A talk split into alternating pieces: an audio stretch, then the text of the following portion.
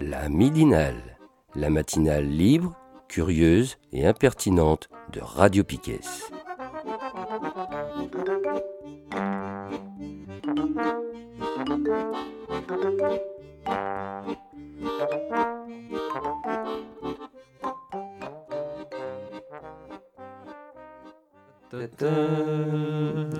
Dans cette midinale de Radio Piquet du 6 mars 2023, toujours en direct.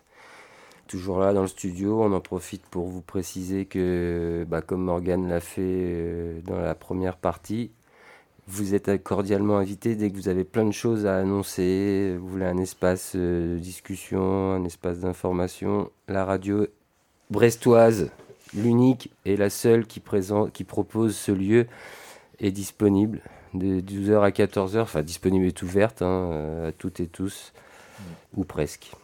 Voilà on a quand même des ennemis politiques qu'on n'invite pas, quoi. N'est-ce pas, Nico? Tout à fait, euh, tout à fait. Euh, c'est mon tour C'est ton bah, tour. C'est quand tu veux, C'est ben ouais, donc c'est parti. S'informer autrement.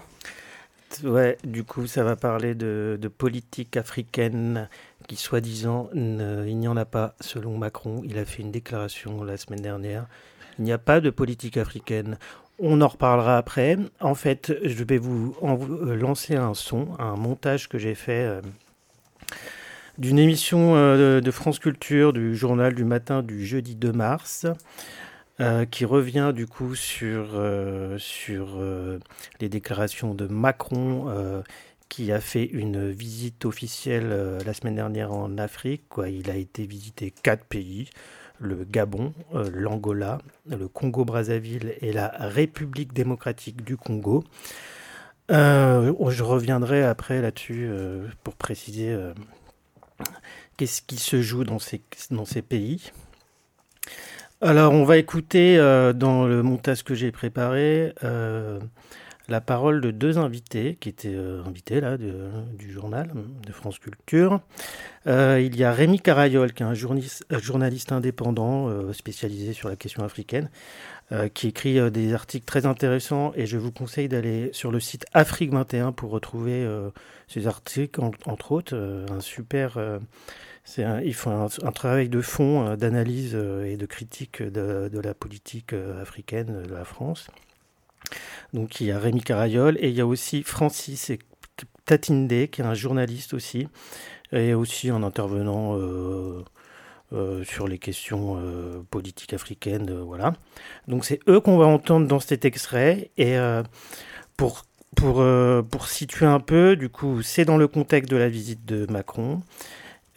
critique de, de, la, de, de la politique néocoloniale continué par Macron, hein, qui est dans le, la ligne droite de, de ses prédécesseurs. Euh, voilà.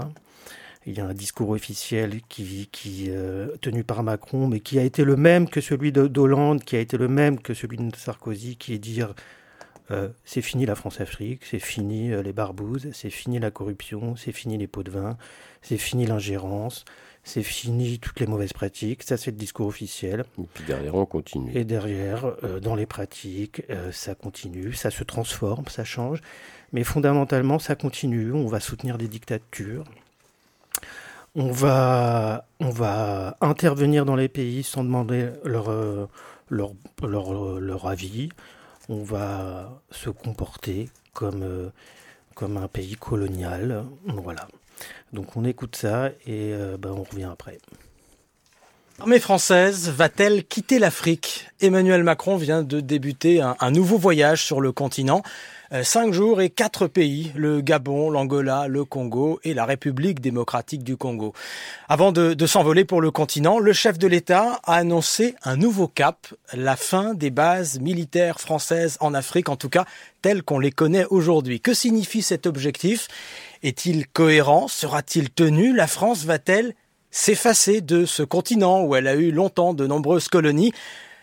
La France, en tout cas, sur place, est attendue au tournant. Je salue nos deux invités, deux journalistes et deux spécialistes de l'Afrique. Bonjour Rémi Carayol. Bonjour. Vous venez de publier Le Mirage sahélien, La France en guerre en Afrique.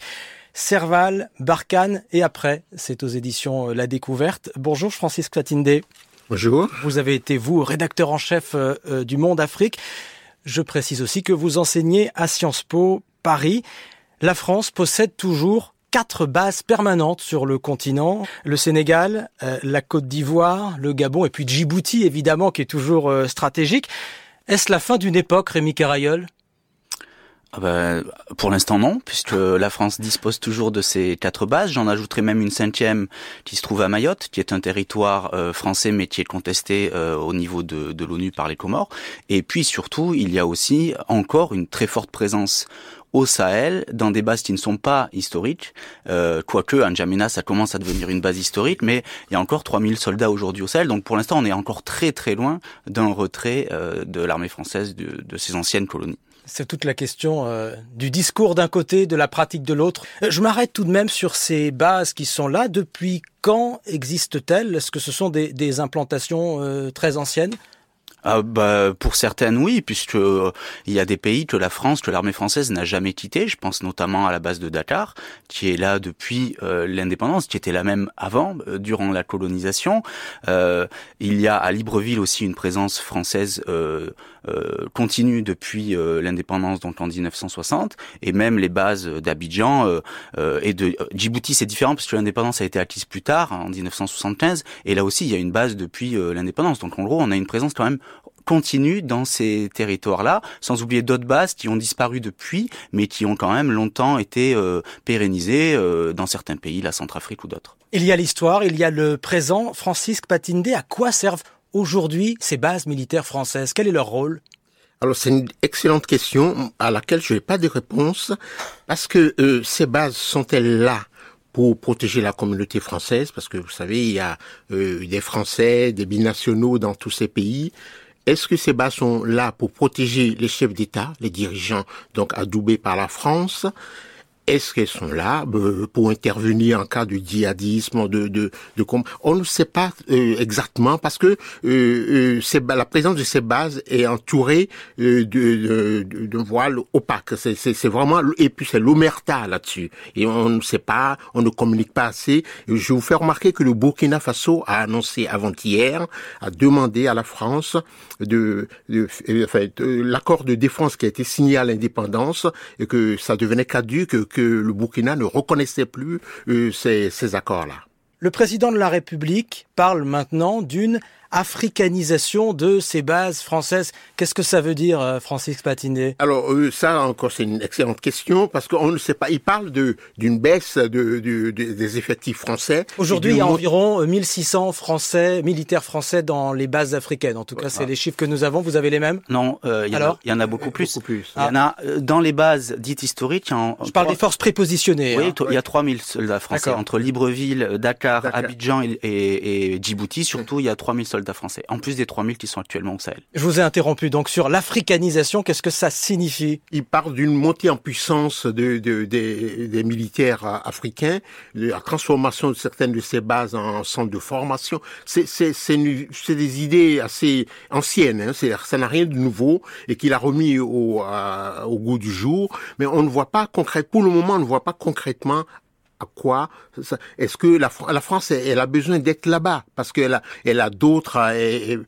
bon, ça permet sur l'échiquier international d'exister là-bas. Alors, je vois mal comment, euh, dans les quatre ans à venir, euh, on va fermer ces bases et les transformer en centres de formation oui, oui c'est en fait c'est un concept assez ancien, comme le dit Francis, parce que en 1997, la France, c'est alors Jospin le Premier ministre, annonce euh, qu'elle va développer le concept de RICAMP, qui est un concept justement d'africanisation et de coopération étroite euh, entre l'armée française et les armées africaines, et on retrouve dans les mots de l'époque à peu près les mêmes mots que ceux qu'a tenu France, euh, Emmanuel Macron euh, lundi lors de son. La nouveauté n'est pas si nouvelle. Non. En France, dans l'Hexagone, qui défend aujourd'hui Rémi Carayol le maintien des soldats sur le continent euh, L'état-major L'industrie de l'armement Qui aujourd'hui l'état-major, c'est certain. Euh, pour l'armée française, l'Afrique, c'est quelque chose de très important et pour tout un tas de raisons. Euh, pour une raison historique, euh, l'Afrique a fait la gloire de l'armée de terre, notamment française, et les officiers sont très attachés à cette terre, de par donc de l'histoire. pour des raisons d'ordre économique aussi, l'Afrique, c'est ce sont des primes, notamment, ce sont des des possibilités d'avancement assez importants, et puis pour des raisons opérationnelles. Euh, L'Afrique, c'est un théâtre d'entraînement qui est euh, salué, qui est estimé nécessaire par l'état-major. On sait que Djibouti, si cette base est si importante, c'est pas seulement pour son euh, plan stratégique, mais c'est aussi parce que c'est un moyen de s'entraîner dans des zones hostiles. Alors avançons, si vous le voulez bien, ensemble sur cette question précise euh, des opérations Serval et, Barkhane. C'est vrai que depuis une dizaine d'années, la, présence militaire française en Afrique a eu un nouveau visage avec euh, la lutte contre les groupes islamistes au, Sahel. Qu'est-ce que ça a fondamentalement changé en Afrique, euh, Francis? Moi, pas grand-chose, parce que après Serval et Barkhane, on se rend compte que les groupes djihadistes n'ont jamais été aussi puissants. Euh, il y a toujours des morts et, il y a une avancée même de ces groupes. Euh, le Mali aujourd'hui, quasiment tout le nord et, tout le centre est occupé par ces, ces groupes-là. Le mouvement s'est étendu vers le Burkina Faso, un peu moins vers le Niger, mais qu'est-ce qu'on note depuis ces derniers mois? C'est une descente vers les pays côtiers. Donc la Côte d'Ivoire, le nord du, du, Ghana, le nord du Togo le nord du Bénin sont, euh, sont, sont attaqués, sont l'objet d'attaques récurrentes. Emmanuel Macron vient donc de prononcer ce discours sur la présence militaire française, je l'évoquais. Mais avant ce discours, il y en a eu un autre très marquant. C'était au, au, début du premier mandat d'Emmanuel Macron, en 2017, discours à l'université de, de Ouagadougou, et l'annonce, là encore, d'une rupture avec ses prédécesseurs. On en écoute un extrait, on en parle après. Alors on m'a dit, ici c'est un amphithéâtre marxiste et panafricain. Donc je me suis dit, c'est l'endroit où je dois aller pour m'exprimer. Parce que, parce que je ne vais pas venir ici vous dire que nous allons faire un grand discours pour ouvrir une nouvelle page de la relation entre la France et l'Afrique. Ou je ne suis pas venu ici vous dire quelle est la politique africaine de la France, comme d'aucuns le prétendent parce qu'il n'y a plus de politique africaine de la France. Que reste-t-il de ce discours plus de cinq ans après? Pas, grand-chose. Euh, s'il a éprouvé le besoin de refaire un autre discours lundi dernier, ça veut dire que bon, le discours d'Ouagadougou est, quasiment oublié parce que les promesses n'ont pas été tenues. Il y a eu des promesses de beaucoup plus de démocratie. La France devait être beaucoup plus regardante par rapport à, la gouvernance. Elle ne l'est pas. Elle ne l'est pas. Euh, depuis, depuis 5-6 ans, elle a jamais été. Euh, les dinosaures sont toujours là. Hein. Il y a eu des successions euh, dynastiques. Vous voyez au qui Tchad. Sont, qui sont les dinosaures ben, les dinosaures, c'est Bongo au, au Gabon, c'est la visite au Congo. Donc, ils, sont, ces dinosaures sont toujours là. Et Pire, euh, le président français est allé à N'Djamena, au Tchad, au moment de la succession, parce que le président euh, Idriss Déby a été tué au front et son fils s'est accaparé du pouvoir. Et il a éprouvé le besoin d'aller de, là-bas pour, euh, pour, pour l'intronisation du fils. Ça, ça a beaucoup choqué l'opinion en Afrique. Rémi Carayol. Oui, le, le, gros souci avec Emmanuel Macron, c'est que parfois il peut dire des choses qui peuvent être séduisantes, mm. mais dans les faits, ça ne se retrouve pas. Moi, je prendrai un exemple. Qu'est-ce qu'il a dit lundi dans son discours? Il a dit que la France, le, et lui donc, euh, préfère euh, les institutions solides à, des hommes providentiels. Or, que voit-on? Effectivement, il va adouber Mahamat Idriss Déby alors que celui-ci vient de faire un coup d'État après la mort de son père au Tchad en 2021. Et où se rend-il aujourd'hui? Il se rend euh, au Gabon euh, de la famille Bongo, il faut bien dire de la famille Bongo, puisqu'elle est au pouvoir depuis 55 ans. Il se rend au Congo, Brazzaville de Denis Sassou Nguesso, qui est au pouvoir depuis 38 ans. Et l'été dernier, il s'est rendu au Cameroun de Paul Biya, 90 ans, et au pouvoir de, depuis 40 ans.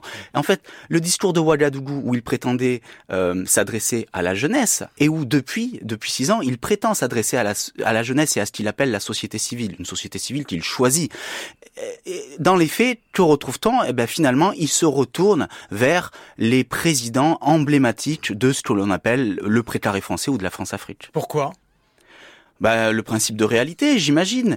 Euh, il y a des enjeux euh, économiques qui sont importants et euh, Emmanuel Macron doit bien quelque part se plier à ces enjeux. L'Angola et le Congo-Brazzaville, deux des pays où il se rend, sont des pays pétroliers qui occupent une place très importante, notamment pour, pour la firme française Total. Tout comme le, tout comme le Gabon d'ailleurs. Hein. Et il y a aussi le, le problème, c'est que ces chefs d'État ont une longueur d'avance sur Macron. Ah oui, ils connaissent bien la politique française, ils connaissent bien les membres de l'état-major, ils connaissent ceux qui ont, depuis 1960, ont fait la politique africaine. Donc, ils ont une connaissance de la politique globale, et pas seulement africaine, que Macron. Mais vous avez entendu, là, dans ce discours de Ouagadougou, Emmanuel Macron disait « La France n'a plus de politique africaine ». Ben, la, France a toujours. La France euh, sans l'Afrique, c'est comme un, véhicule sans, sans carburant.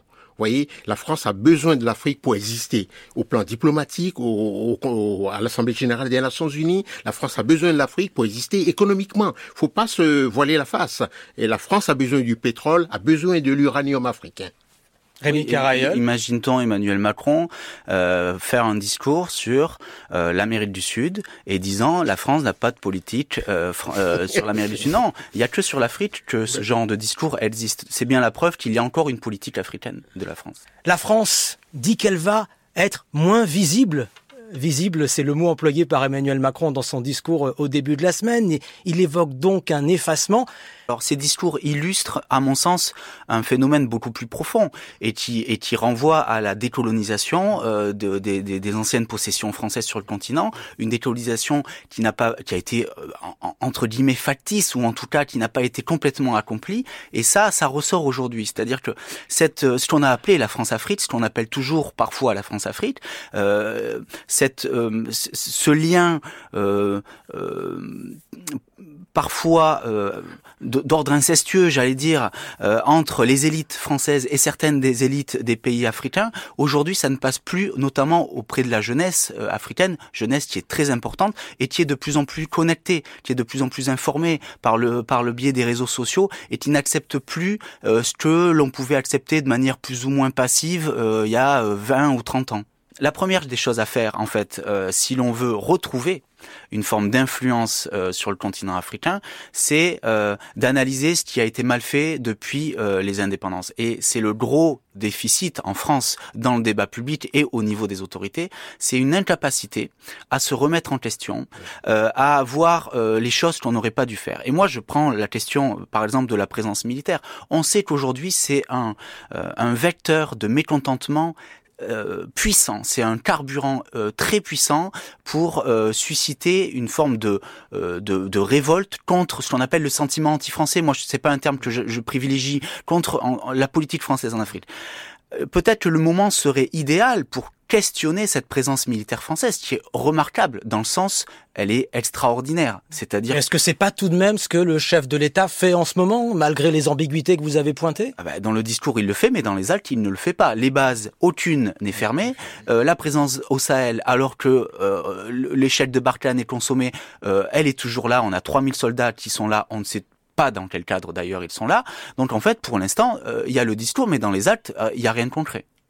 Aujourd'hui, Emmanuel Macron euh, participe à, un sommet sur la forêt euh, au, Gabon et les autorités françaises présentent la défense de l'environnement comme euh, un axe commun, un combat majeur qu'Africains et Européens et notamment Français pourraient mener ensemble. Il y, a un élément euh, qui me semble quand même très important. Le Gabon, donc qui est le, pays hôte de, ce sommet, euh, a basé sa stratégie de communication à, l'international sur cette euh, soi-disant politique écologique. Mais c'est une forme de greenwashing d'ordre plutôt que sur le pétrole. Parce que le Gabon dépend encore à 80% de ses exportations du pétrole et, et le pays qui, euh, euh, proportionnellement à sa population, est celui qui pratique le plus la technique du torchage. Le torchage, c'est une technique extrêmement polluante qui consiste à brûler les gaz qui sont issus de l'extraction du, pétrole. Et euh, notamment, je vous invite à, à, lire un article qui a été publié sur le site Afrique 21 il y a quelques mois, qui démontre que en fait, le Gabon pratique cette politique du torchage qui entre en contradiction totale avec la défense de l'environnement. Donc on est dans une forme de green Et quelque part, la visite de Macron au Gabon, au prétexte euh, de euh, ce, sommet, pose une question qui est posée par les Gabonais en l'occurrence. Est-ce que quelque part c'est pas un soutien politique à Ali Bongo qui, il faut quand même le préciser, euh, va certainement se représenter à l'élection présidentielle qui aura lieu dans quelques mois. Les Gabonais estiment que c'est le cas. Je, je, je n'ai pas la réponse à cette question, mais beaucoup de Gabonais pensent que c'est plus de cet ordre que se relève cette visite. Francis Patindé, oui. Oui, parce que euh, le monsieur Bongo vient de passer 14 ans parce que le mandat est de 7 ans renouvelable. Il va, c'est renouvelable à l'infini. Et il va certainement solliciter un troisième mandat dans quelques mois, puisque l'élection est peut-être septembre-octobre. Et on peut considérer que la présidence d'Emmanuel Macron est un coup de pouce politique et à ce monsieur. Et donc on, et c'est perçu par la population ouais, ainsi en tout cas. À des habitudes et à des traditions plutôt anciennes. Voilà, retour euh, sur le plateau de la Midinale. On revient à des traditions et des habitudes euh, france-africaines, néocoloniales, plutôt anciennes, qui n'ont jamais disparu. Alors, elles n'ont jamais disparu, il l'a bien dit à un moment, de toute façon, parce que la France est dépendante euh, de son approvisionnement en uranium, en pétrole, en tout un tas de trucs qui nous servent tout à fait. pour fonctionner, quoi. Euh, du coup, moi, je vais juste rajouter quelques éléments pour, euh, pour situer euh, où ça en est aujourd'hui. Du coup, je rappelle, il y a eu une visite officielle de Macron la semaine dernière. Donc, il est allé au Gabon, là, dont on a entendu les deux intervenants parler un peu. Alors, le Gabon, le Gabon, donc, euh, présidé par Ali Bongo, euh, qui a été le fils euh, d'Omar Bongo, qui est resté président des années, des décennies. On est dans, un népotisme dirigé, contrôlé par les réseaux france-africains depuis 45 ans, hein, voilà, avec des scandales récurrents sur les biens mal acquis. je ne sais pas si vous avez entendu parler de cette histoire. La famille Bongo, qui est donc au pouvoir depuis des années, bah il y a une corruption institutionnelle hein, avec, euh, avec des réseaux politiques et mafieux. Hein, donc, bon, bah voilà, bah, pas de problème. Macron continue à aller visiter ce dirigeant, dirigeant-là. Et puis, sous couvert de greenwashing, là, de, de respect de l'environnement, euh, comme, comme on dit les intervenants, bah, en fait, c'est juste, c'est juste de la façade et de la communication, puisque on exploite euh, et l'uranium et le pétrole d'une manière euh, assez, euh, assez sauvage et assez destructrice de, de, l'environnement là-bas. Et puis sans prendre en compte les, les, droits humains, quoi, non plus. Sans prendre en compte les droits humains. En fait, dans, dans cette histoire-là, de façon, quand on parle de politique africaine qui, soi-disant, n'existe pas, hein, selon Macron, il n'y aurait pas de politique africaine de la France. Euh, en fait, on parle vraiment des, pires pratiques. Hein. Euh, du coup, mépris des peuples, trucage des élections, pot de vin, installation de dirigeants à notre botte, etc. Présence militaire euh, continue depuis des années et des années. bon, voilà. Donc Gabon, le règne d'Ali Bongo. Il va aussi, il a été aussi au Congo-Brazzaville.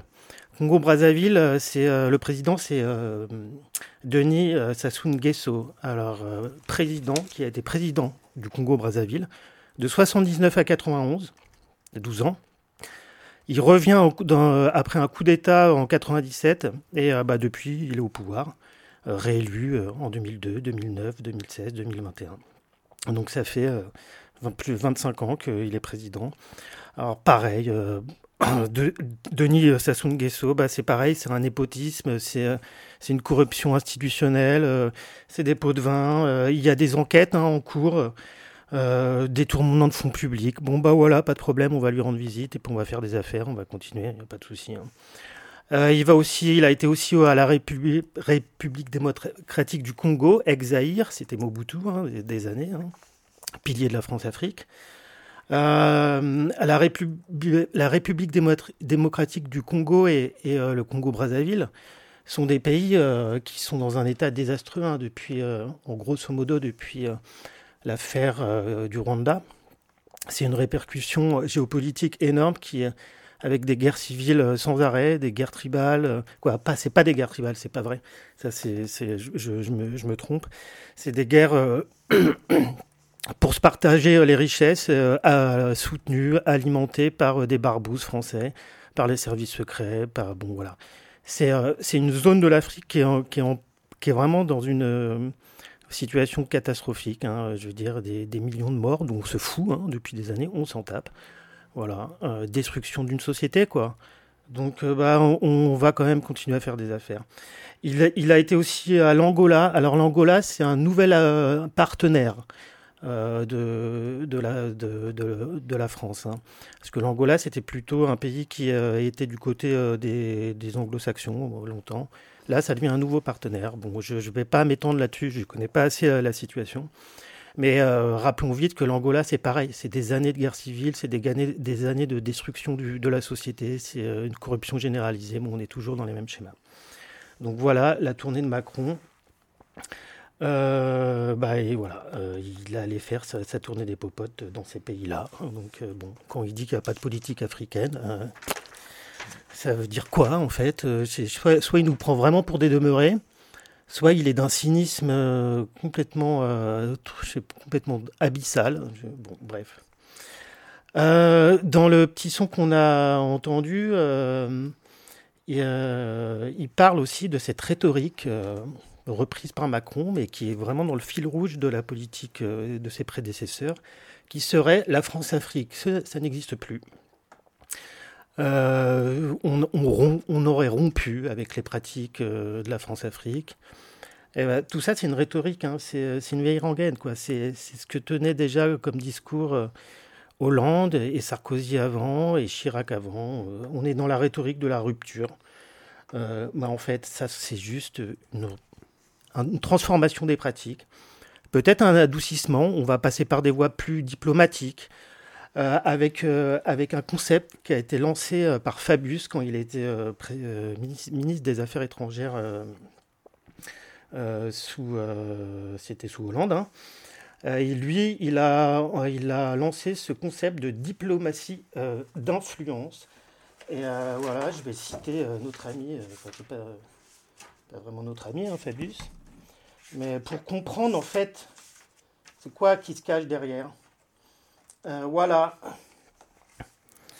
Donc le terme euh, diplomatie d'influence, validé euh, par, par l'autorité du Premier ministre français, hein, a été lancé au journal officiel et c'est comme ça qu'ils définissaient leur politique, là, leur diplomatie d'influence, forme de diplomatie privilégiant le pouvoir de convaincre et utilisant tout type de réseau de relations personnelles.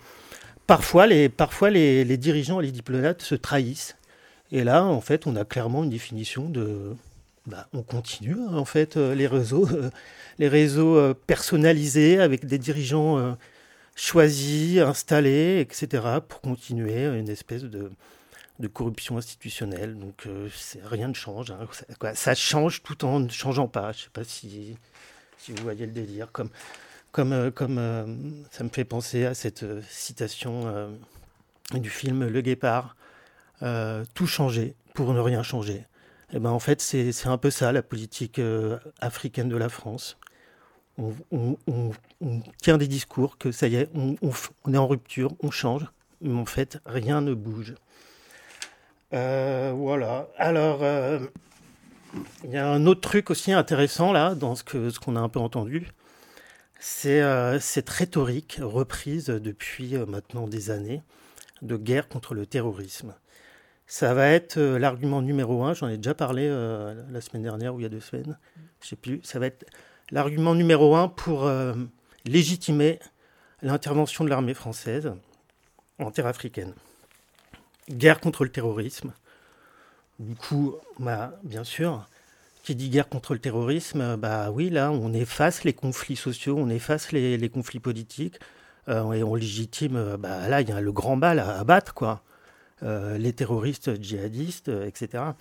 Alors là, moi, je vais vous renvoyer à, à, l'ouvrage de Rémi Carayol qui vient de sortir, qui est sorti là, en janvier euh, dernier, qui s'appelle Le mirage sahélien, la France en guerre en Afrique, Serval, Barkhane et après, qui revient sur, sur ces opérations militaires qu'a menées la France ces dernières années en Afrique avec euh, ce discours de guerre contre le terrorisme, un discours sécuritaire, hein, qui on, est dans, dans, l'idéologie euh, sécuritaire depuis des années. Euh, en fait, avec la construction à nouveau, c'est un vieux schéma hein, d'un ennemi intérieur. voilà, là, ce serait le djihadiste qui, représenterait l'ennemi intérieur et qui va légitimer la violence la violence de la guerre, parce que, bah, en fait, c'est quand même unique dans l'histoire. la présence militaire française, c'est le, le, seul pays hein, qui, qui, est, présent militairement à ce point-là. Hein. L'Angleterre, non, ils ont arrêté depuis des années. C'est le seul pays qui a une présence aussi forte et qui est perçu comme une armée d'occupation, en fait comme une armée d'occupation euh, dans, dans, dans, dans, les ex-pays, euh, euh, dans les ex-colonies françaises au Sénégal, au Mali, etc. je ne sais pas si je sais pas si c'est dans ce dans cette interview là qu'on enfin dans cet extrait là qu'on entend ça mais en tout cas sur sur les chiffres sur le chiffre de, de l'armée française enfin de, des forces françaises présentes en Afrique en fait il y, y, a un énorme mensonge je crois que officiellement, c'est euh, de l'ordre. Je crois qu'ils doivent citer 1800 hommes. Et en réalité, donc je sais plus si c'est dans cette interview-là ou dans une autre que j'ai entendue euh, hier ou avant-hier. En fait, c'est plus de 3000 plus de 3000 hommes et sans compter le sans compter les forces euh, enfin sans compter l'opération du coup Mali du coup euh, je ne sais plus comment elle s'appelle, du coup maintenant c'est Barkhane, qui, euh, qui, est, qui, est, officiellement arrêté hein, depuis novembre dernier. Donc voilà, quand, quand, on commence un peu à trafiquer des, des chiffres comme ça, c'est aussi euh, bah, c'est symbolique en fait de ce qu'on d'une politique qu'on n'ose pas, enfin qu'on n'ose qu'on n'ose pas affirmer quoi. Voilà. Exact. tout à fait. Non, alors euh, après, euh, on pourrait en discuter en, euh, des heures et des heures en fait de, ce, de ce, cette, politique néocoloniale de la France parce que c'est juste, c'est juste un scandale démocratique depuis des années. Moi, je, je, je, vous invite là à lire le bouquin de, Rémi Carayol. Je vous invite à euh, en fait, sur YouTube, vous tapez Macron politique africaine et vous allez tomber, par exemple, sur, euh, sur, un, sur, un, sur son intervention qu'il avait fait à, l'université de Ouagadougou au Burkina Faso en 2017, euh, qui est juste, quoi, qui illustre. en fait, c'est en partie inconscient parfois les, on va dire les, la, rhétorique que tient, que tient le président. c'est plus fort que lui. Il reprend qu'il veuille ou non, il va reprendre les vieilles habitudes de la politique française et il y a un mépris, euh, il y a un mépris raciste euh, quand il s'adresse aux étudiants, quand la façon dont il s'adresse au président burkinais qui était présent là. C'est euh, bon, voilà, allez voir ça. C'est juste, bah, en fait, là, ça saute aux yeux, en fait. le, le, mépris qu'ils ont pour, et pour la population, et pour les dirigeants. Euh, voilà, euh, pour les dirigeants, là, en, l'occurrence au Burkina Faso, mais comme au Sénégal et comme au Mali, depuis des années, il y a vraiment un ras-le-bol, en fait, de, la présence française. Il y a vraiment euh, un ras-le-bol profond. Il y a des manifestations, je ne sais pas, vous avez entendu parler du, ballet citoyen au Sénégal, avec des grandes manifs ras-le-bol, euh, dégager, euh, les militaires français, dégager la présence française. C'est bon, voilà, il y a, quelque chose, là on peut parler de rupture historique, enfin peut-être, ce qui ne s'était pas passé dans les années 60, c'est-à-dire ces fausses indépendances qui ont été contrôlées par euh, la France, où on a installé des régimes à notre botte, hein, pour faire simple. Et ben là, il y a peut-être un, y a un réveil là depuis quelques années, voilà. Donc euh, à, suivre, hein, on va voir ce que, comment ça va évoluer. Mais euh, et, ce qui, et ça, explique en partie cette espèce d'aveuglement et de rigidité, de rigidité de la part des, autorités françaises à ne pas lâcher l'affaire sur le précaré de leur ex-colonie pour des régions raisons assez euh, mystérieuses. Hein. on, est, on vraiment dans, une espèce de, positionnement euh, impérialiste, en fait, où il faut garder une influence au Conseil de sécurité de l'Europe. Il faut garder une influence de la francophonie, euh, de la culture française, pays des droits de l'homme. Ça, c'est le discours. C'est le discours officiel. Dans les pratiques et dans les faits, eh ben, on soutient des dictatures, on pille des pays, on fait du greenwashing, on méprise, les, on méprise la démocratie, on méprise les populations. Voilà. Bien. Eh bien, Autre chose à rajouter? Non, Pour non, aujourd'hui, non. en tout cas. Moi, j'ai juste Pas- un, pas- un pas petit, pour- euh, un petit truc, vu qu'on reste dans s'informer autrement. En fait, hier, j'ai ressorti euh, un- une série de BD qui est hyper bien faite. Euh, alors, je dis ça pour, pour ceux qui sont pas amateurs de gros bouquins, mais en fait, c'est- cette série-là, elle, est, elle est juste géniale. Ça s'appelle Petite histoire des colonies françaises. Et c'est aux éditions euh, FLBLB. Donc, ça, c'est sur euh, Poitiers, je crois.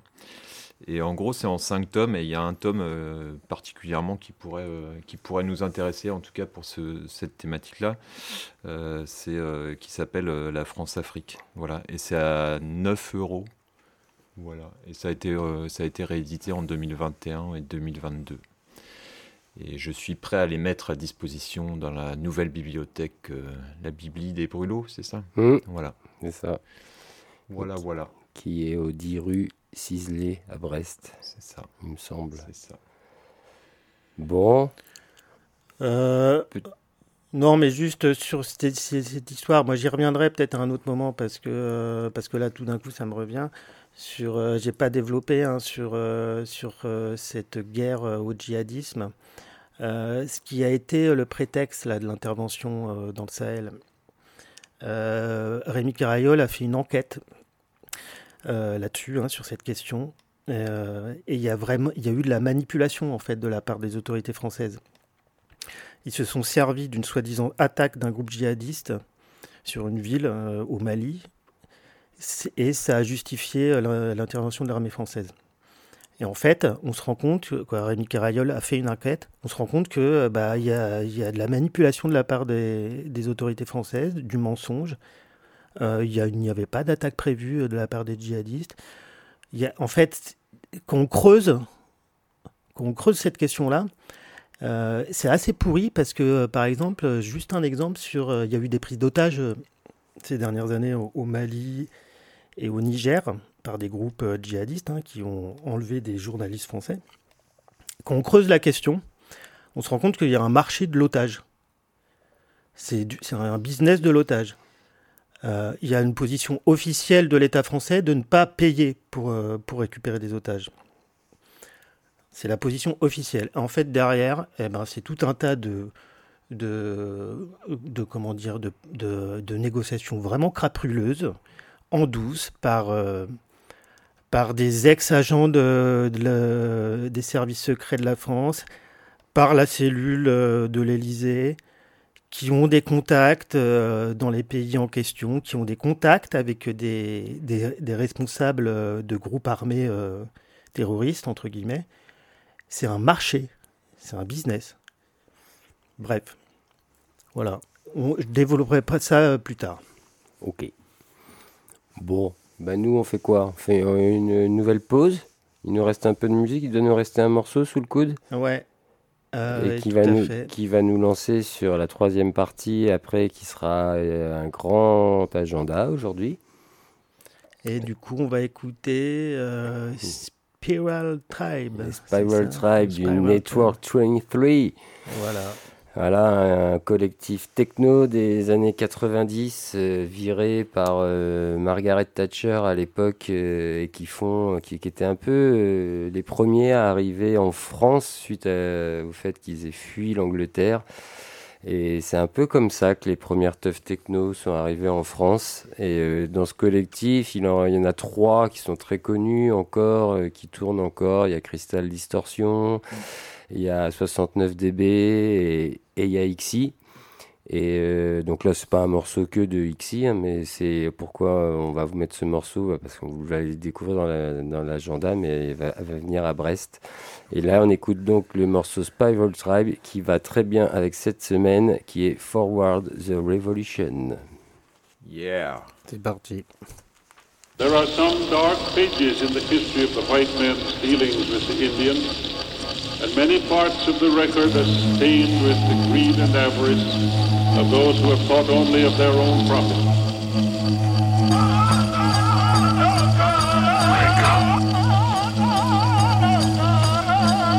There are some dark pages in the history of the white man's dealings with the Indian, and many parts of the record are stained with the greed and avarice of those who have thought only of their own profit. Jamaica. You